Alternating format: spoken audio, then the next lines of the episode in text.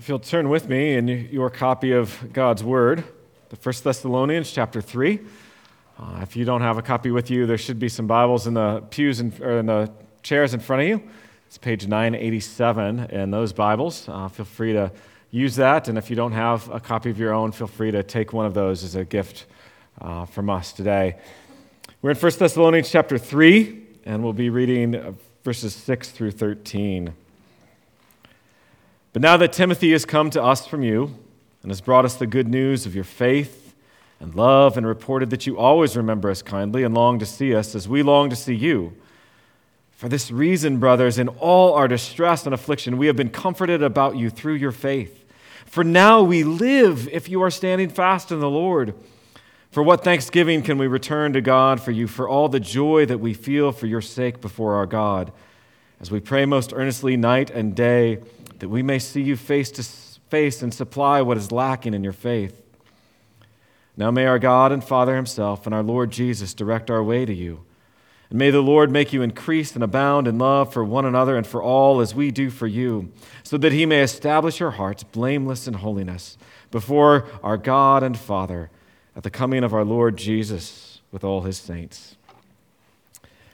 Grass withers and the flower fades, but the word of our God abides forever. Let's pray. Father, Lord, would you open hearts this morning? Would you fill me with your spirit and strengthen me to proclaim what is true and what is good and right and beautiful?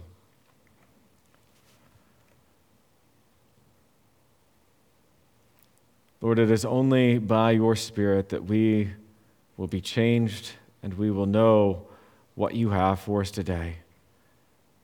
So we pray that you would work in each of us. Lord, for your glory and for our good and joy. In Christ's name, amen. Well, imagine with me that your child or uh, a loved one or a dear friend is traveling overseas in some remote area. Maybe they're doing missions work or something like that, and you have no ability to be in contact with them. There will be radio silence for at least a month or two. You're, you're actually not even sure how long it will be. There's no clear date when you will hear their voice again or even see their face. You will have no concrete information as to how things are going with them. And I think as you think about that, you can understandably see that that could be a bit troubling, maybe a bit anxiety producing in your life. Now, for some of you who lived before the ubiquitous nature of the cell phone, this isn't that hard to understand. Not everyone called every minute or checked in. You couldn't check Find My iPhone to see if everyone made it safely. Now, imagine you're the Apostle Paul. You've been forced to leave Thessalonica after a very short period of time. You are greatly concerned for this young church. Though you saw some wonderful responses to the gospel, the people imitated Christ and turned to him from idols uh, to, to, to serve the living and true God, nonetheless, you are still pastorally anxious for them, anxious like a father would be for his children. And you're not awaiting a phone call, there's no chance at that. Rather, you've tried over and over and over again to go see them, to visit, but you've been hindered by Satan in that process. So when you can stand the uncertainty no longer, you decide it's best to sacrifice your own comfort and to send Timothy to, to basically go garner a, a situational report for you. And now we come to the point where Timothy has returned. He's come back to Paul with that report of how things have been in Thessalonica while they have been separated. Now, now mind you, this was not a quick trip. Uh, this trip by, by Timothy would have taken at least a month. Uh, it's by, by car, I think I tried to figure it out, the, the, the travel from the Peloponnese um, down in, in Corinth um, or in Athens up to Thessalonica, then back down to meet them in Corinth is about 600 plus miles round trip. Now, he didn't have a car, obviously. He probably took ship a little bit, but walked a lot. Uh, so you figure maybe a week in Thessalonica and at least three weeks, if not more, of travel. So, not only are you now a little anxious about the Thessalonians, but you might even be a little bit anxious about Timothy as well. But now he's come back and he's brought the report. So this morning, what we are going to look at is that report. And we're going to see three things this morning. We're going to see the report itself, the response to the report, and then a request that's even further a response to that report. Paul was greatly comforted by what Timothy brought him. And yet, we're going to see in this as well that his pastoral heart to see the Thessalonians continues.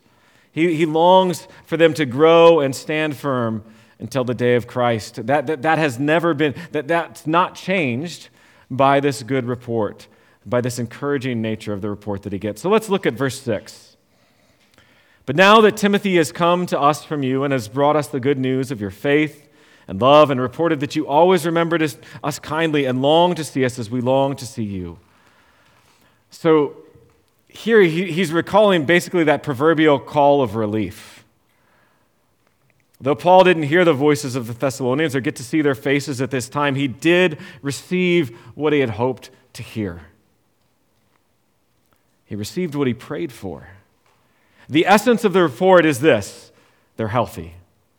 They are spiritually healthy. The, the text tells us that Timothy brought good news.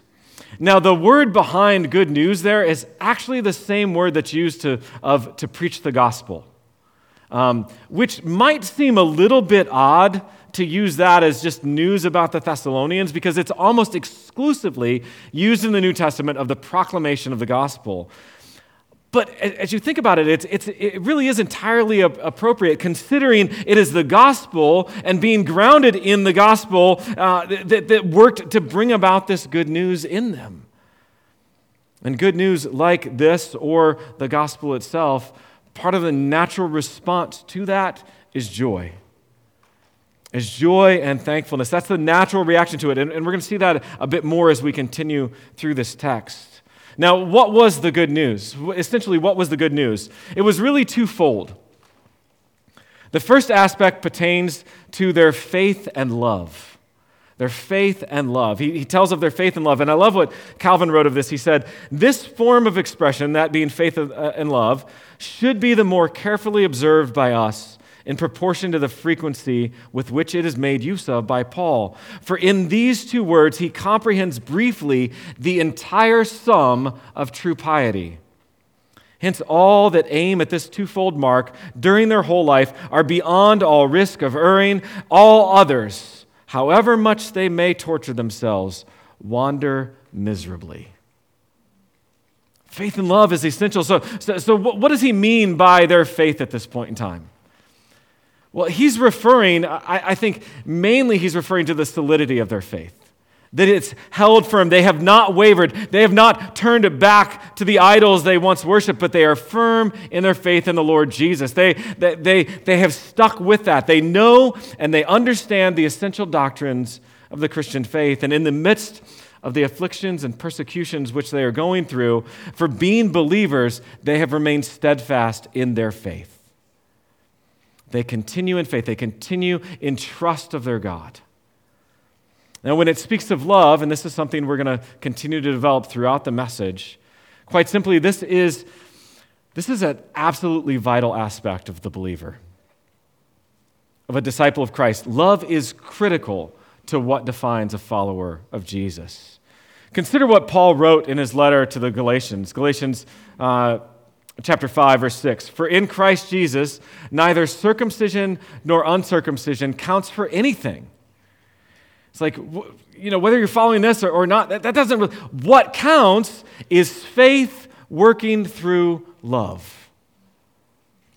Matters is faith working through love this faith and love is what Paul looks for so much. It's what he looks for, and he points out in believers. Colossians 1, verses 3 to 5, he wrote, We always thank God, the Father of our Lord Jesus Christ, when we pray for you, since we have heard of what? Your faith in Christ Jesus and of the love that you have for all the saints, because of the hope laid up for you in heaven.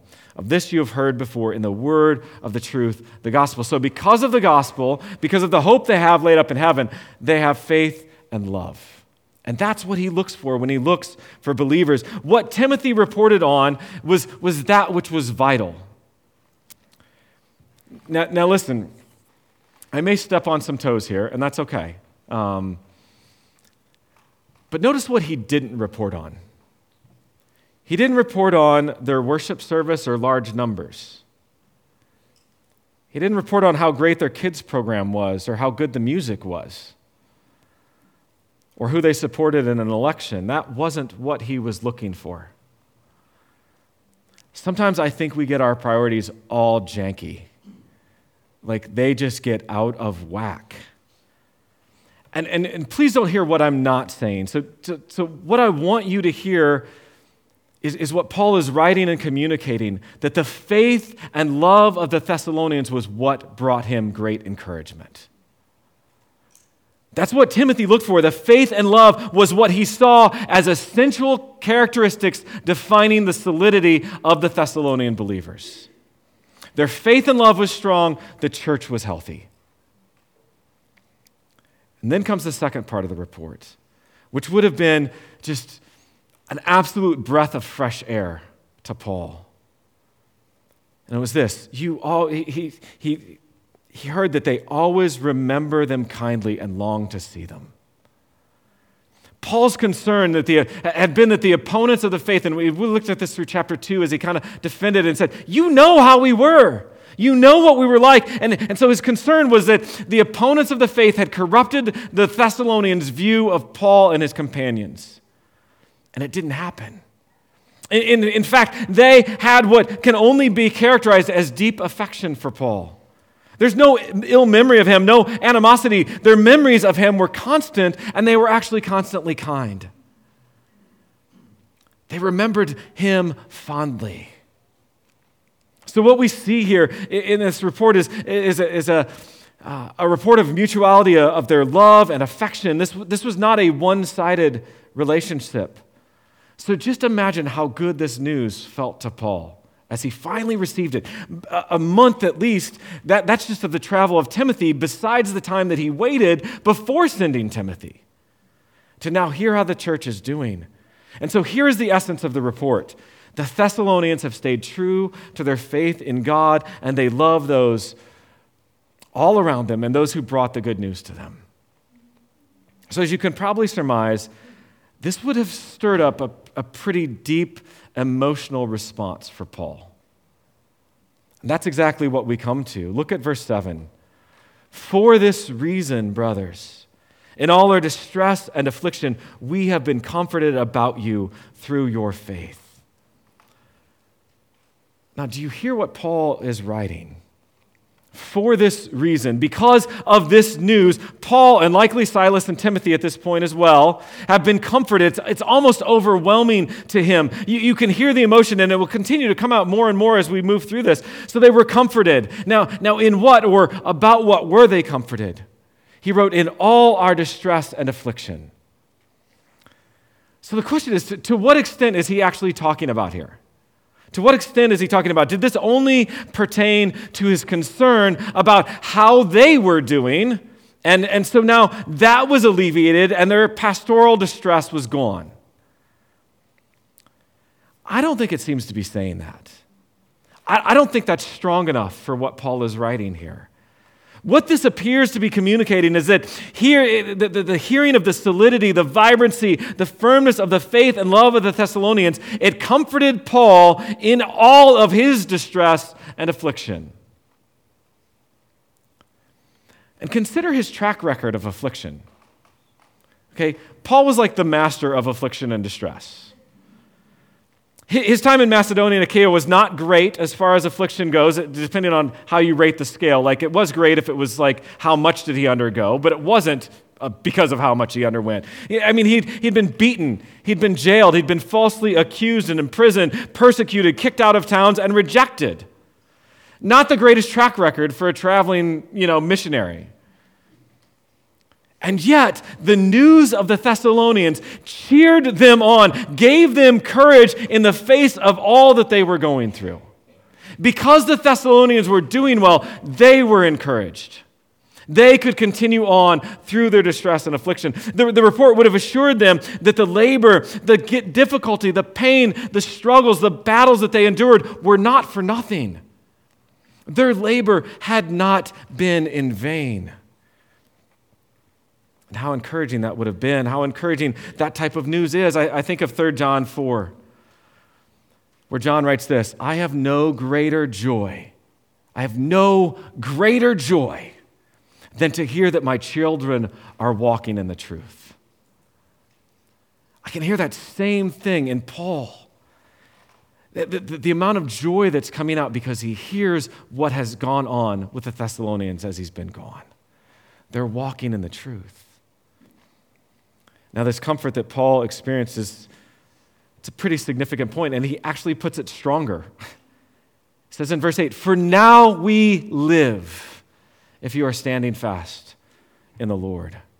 This reinforces what he's already written that the standing fast, the, the perseverance of the Thessalonians, it brought comfort, but also energy. It, it was almost a, a revitalizing work in his own heart and his soul. This was a shot in the arm. It was a, it was a cold glass of water in the desert. The anxiety that Paul felt is eased, and he then is renewed. Uh, he has renewed hope in the midst of his own distress and affliction. He is encouraged by the steadfastness of other believers, despite the circumstances that he had been experiencing. And, and really, despite the circumstances that the, the Thessalonians had been experiencing, they maintained their grip on the Lord. They stood resolute, and that encouraged Paul. See, Paul's own faith was bound together with these believers. And, folks, ours is as well. We are the body of Christ. And when one suffers, we all suffer. When one does well, it encourages us. When one suffers well and shows great faith in the midst of it, that thoroughly should encourage us. Many of you might be able to remember the images um, back in February 2015 when I think it was seven Coptic believers uh, were, were beheaded by ISIS because they would not recount their faith. And as tragic as that was to see, it was also encouraging because here are, are, are men who said, what can man do to me? Jesus has the words of life. I'm going to go be with him. I'm standing firm in my faith. And how encouraging that is for us. Now, now we live. They, they, they may have died, but they now truly live. You see, seeing people hold fast to truth, it, I, I think some of that is, is with what Paul wrote here, he's, he's actually continuing to encourage them. He's like, For now we live if you are standing fast in the Lord. Those who turn away aren't encouraging to the rest of us.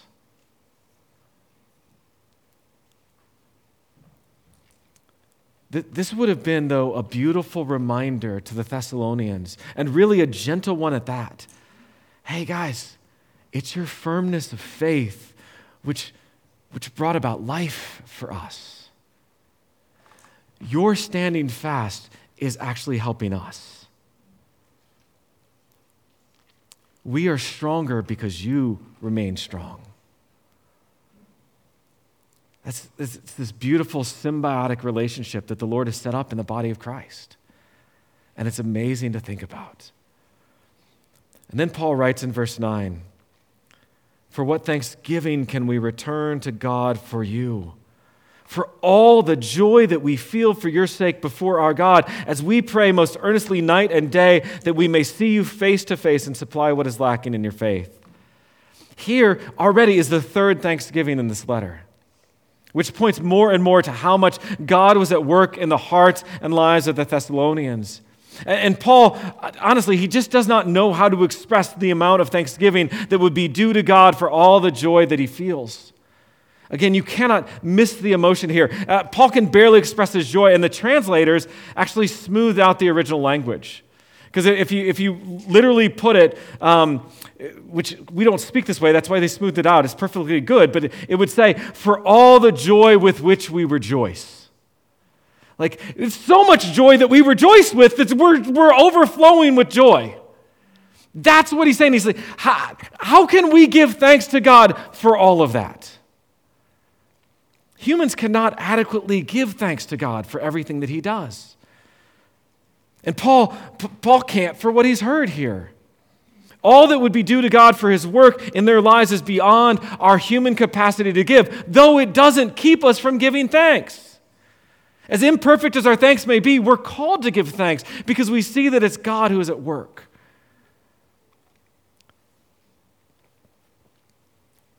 Let's see again. Consider what he wrote.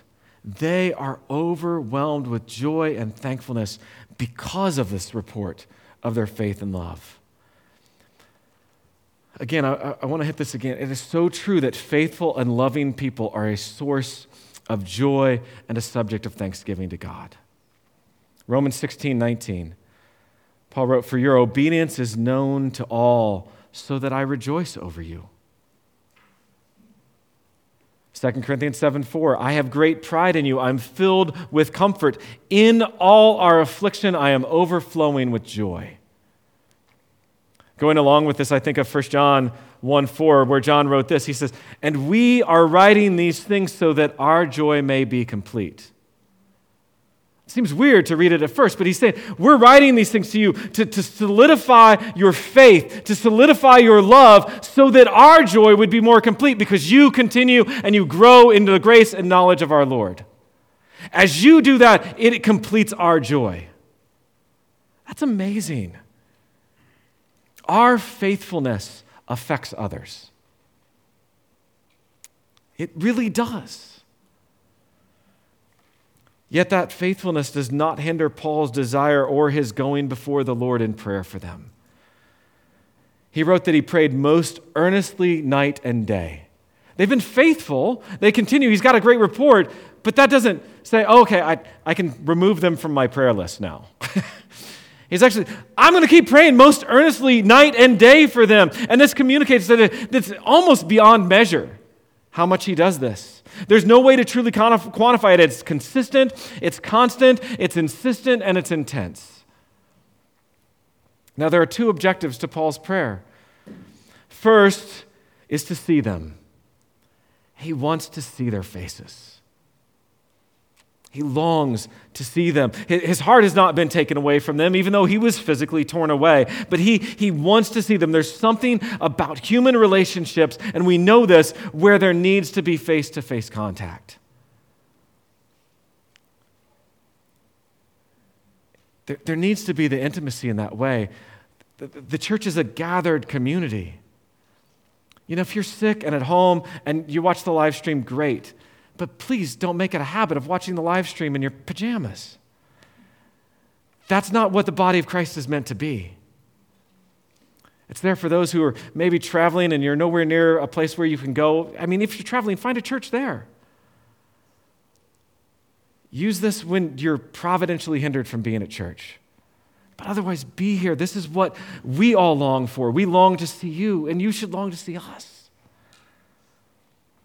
There's something missing when that's not present. And then the second part of his prayer is when he sees them, he wants to be able to personally supply what is lacking in their faith. Now, this sounds like it could be fairly negative. Like, well, I'm, I'm praying, I want to see you, and then I, I can fix everything that's wrong.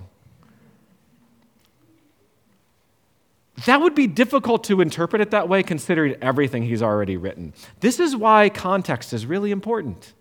You can yank something out and, and mess with it. But if you read it in context, you can't get that. You're actually, what you're getting here is the normal pastoral duty of, of seeing Christians grow. That's his heart. He wants them to grow and he wants to aid them in their faith and perseverance in growing in the grace and knowledge of our Lord Jesus Christ. That's what he longs for. He's not saying, You're slackers, you're pathetic. He's saying, You're doing great and I want to continue to push you further.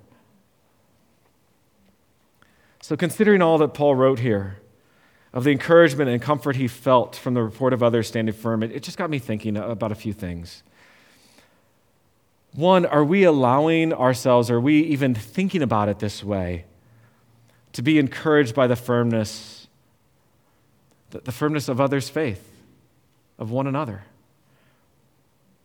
Which really leads to the second question is are we engaged enough with others to know how they are doing to actually be encouraged by how they're doing? Or on the flip side to actually encourage them when they need it? Folks we need to be engaging well in community.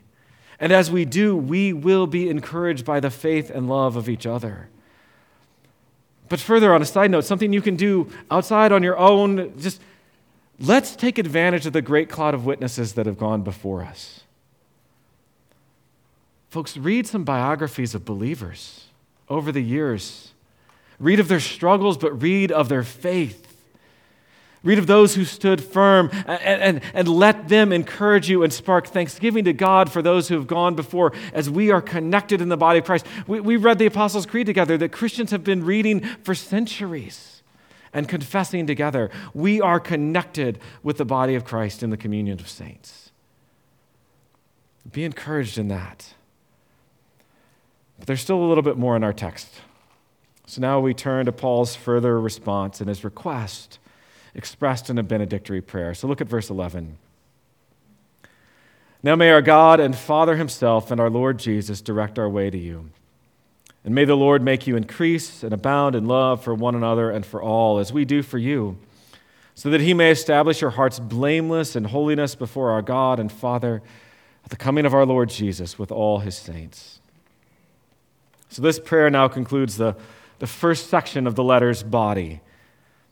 And in some ways, I guess if you really wanted to get technical, you could say this isn't really a prayer. It's not the right pronouns for God. It's not directing it straight to God. And maybe it's just more of some devout wish. But I think it's thoroughly appropriate to call this a prayer. Um, Paul is asking God to be at work. Paul is looking to God in what he is asking. And, and so here we have three parts to this prayer. And the first is the Lord would direct his way to the Thessalonians. It is abundantly clear over and over again in this letter how much he wants to see them, how deeply they are set in his heart. He, and he doesn't just try harder here, but he asks the Lord to work. And I love that, that as, as he addresses this prayer, he says, Our God and our Lord Jesus. He is reminding the Thessalonians that they serve the same God that they are part of the body of Christ. They are brothers and sisters because of Christ. And I think then, with this, with the way he wrote this, there's an implicit call for the Thessalonians to be praying the same thing. That they would be praying, Lord, would you bring Paul to us because we long to see him too. We want to see our brother, in many ways, our father in the faith. And further, it's a clear counterpoint to the hindrance of Satan in regard to his previous attempts to return to Thessalonica. Paul knows the Lord must work. Uh, and, so this very clearly demonstrates his strong belief in God's sovereignty, his ability to direct the hearts of men. Proverbs 21 1. The king's heart is a stream of water in the hand of the Lord, he turns it wherever he will. God is the one to whom we pray, God is the one who works. Second, he asked that the Lord would make them to increase and abound in love for one another and for all as we do for you. To increase. He, he, he wants their love not to be stagnant, but to be ever growing, ever increasing. Their love was already strong. He's, that's, that's come apart, across in the, in, the, in the report, but he desires it to be greater. And he desires that it, it abounds, that, there, that, that, it would be there in super abundant proportions, that it would overflow. And this prayer, actually, when you, if you look at Second Thessalonians um, chapter 1, verse 3, he actually wrote this. He says, We ought always to give thanks to God for you, brothers, as is right, because your faith is growing abundantly, and the love of every one of you for one another is increasing. It's like having a prayer journal there. Paul's like, okay, I prayed it, God answered it. Amen. Let thanks. Thank you, Lord. it's wonderful to see that. And I, I, I said we would get back to this, but again, why is love so much a focus for Paul? He talks about faith and love. Why is love so much a focus? Well, because it was a focus of our Lord. John 13, a new commandment I give to you that you love one another just as I have loved you. You also are to love one another. By this, all people will know that you are my disciples if you have love for one another. You could look at John 15. And then Romans 12, 9 and 10. Let love be genuine, abhor what is evil, hold fast to what is good, love one another with brotherly affection. And we could go on. We could look at 1 Peter 1.22 or 1 Peter 4.8 and numerous other passages. The, the fact is, is love, more really than any other virtue, defines the Christian. It defines the Christian community, at least it's supposed to. If you have an unloving church, I think you have an oxymoron. You're missing something essential. You just have a gathering of people. And why, I'm not really sure. And, folks, this love is not just for fellow believers, but it's for all. It's one thing to love your friends, Okay? It's another to love your enemies. But yet, that's what God does. It's what He did. While we were enemies, Christ died for us. How well does our love imitate Christ? How well are we at loving our enemies? How well are we actually even just at loving our neighbors? See, Paul longs for their love to increase and really to increase to the manner in which he loves them, which he's demonstrated over and over and over again in this letter, which actually gives us some commentary on what he's praying. If you want to see what it is to love well, read. Read this letter, read the rest of Scripture, and we can see what it is to love. Well, then the third part of this benedictory prayer is the purpose, the, the so that clause, so that he may establish your hearts blameless in holiness before our God and Father at the coming of our Lord Jesus with all his saints. To be blameless in holiness, in, in some sense, that's fulfilling the law. It's living in the manner that is worthy of our calling. Romans 13, 8 through 10. Owe no one anything except to love each other.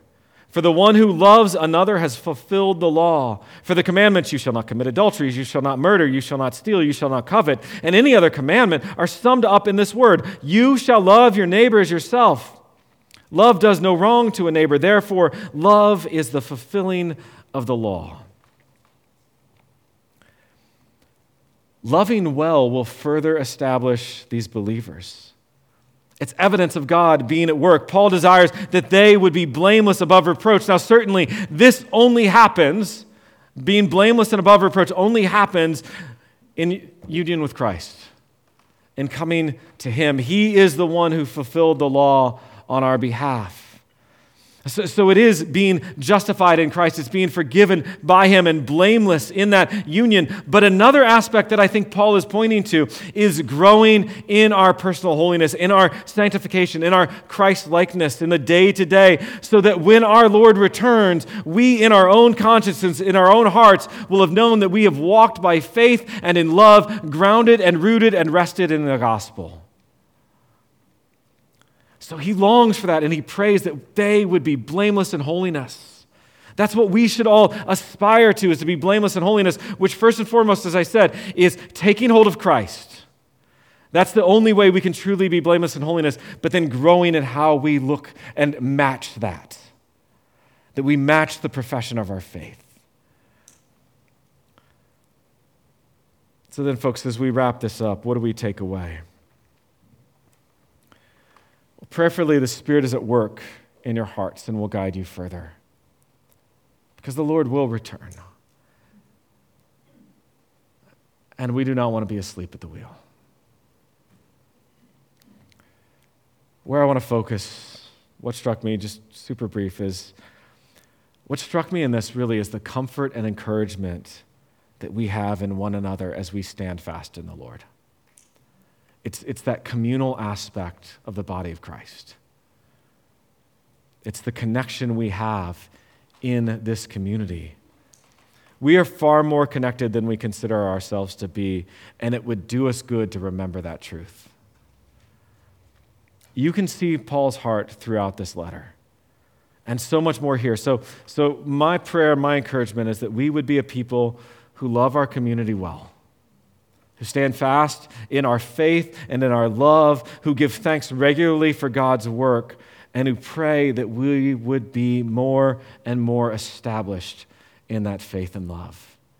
And that as we do so, we would be people who point each other to Christ at work in our lives. That we would be people who, as we're going to sing in just a moment, would say, Yet not I, but through Christ in me, that I can do this. It is Christ's work, and let's give thanks to God for all that He has done in us. Let's pray. Father, we do ask that you would be at work. We thank you for the way you have designed your people to work together, to be in community with one another, to encourage one another in faith and in love.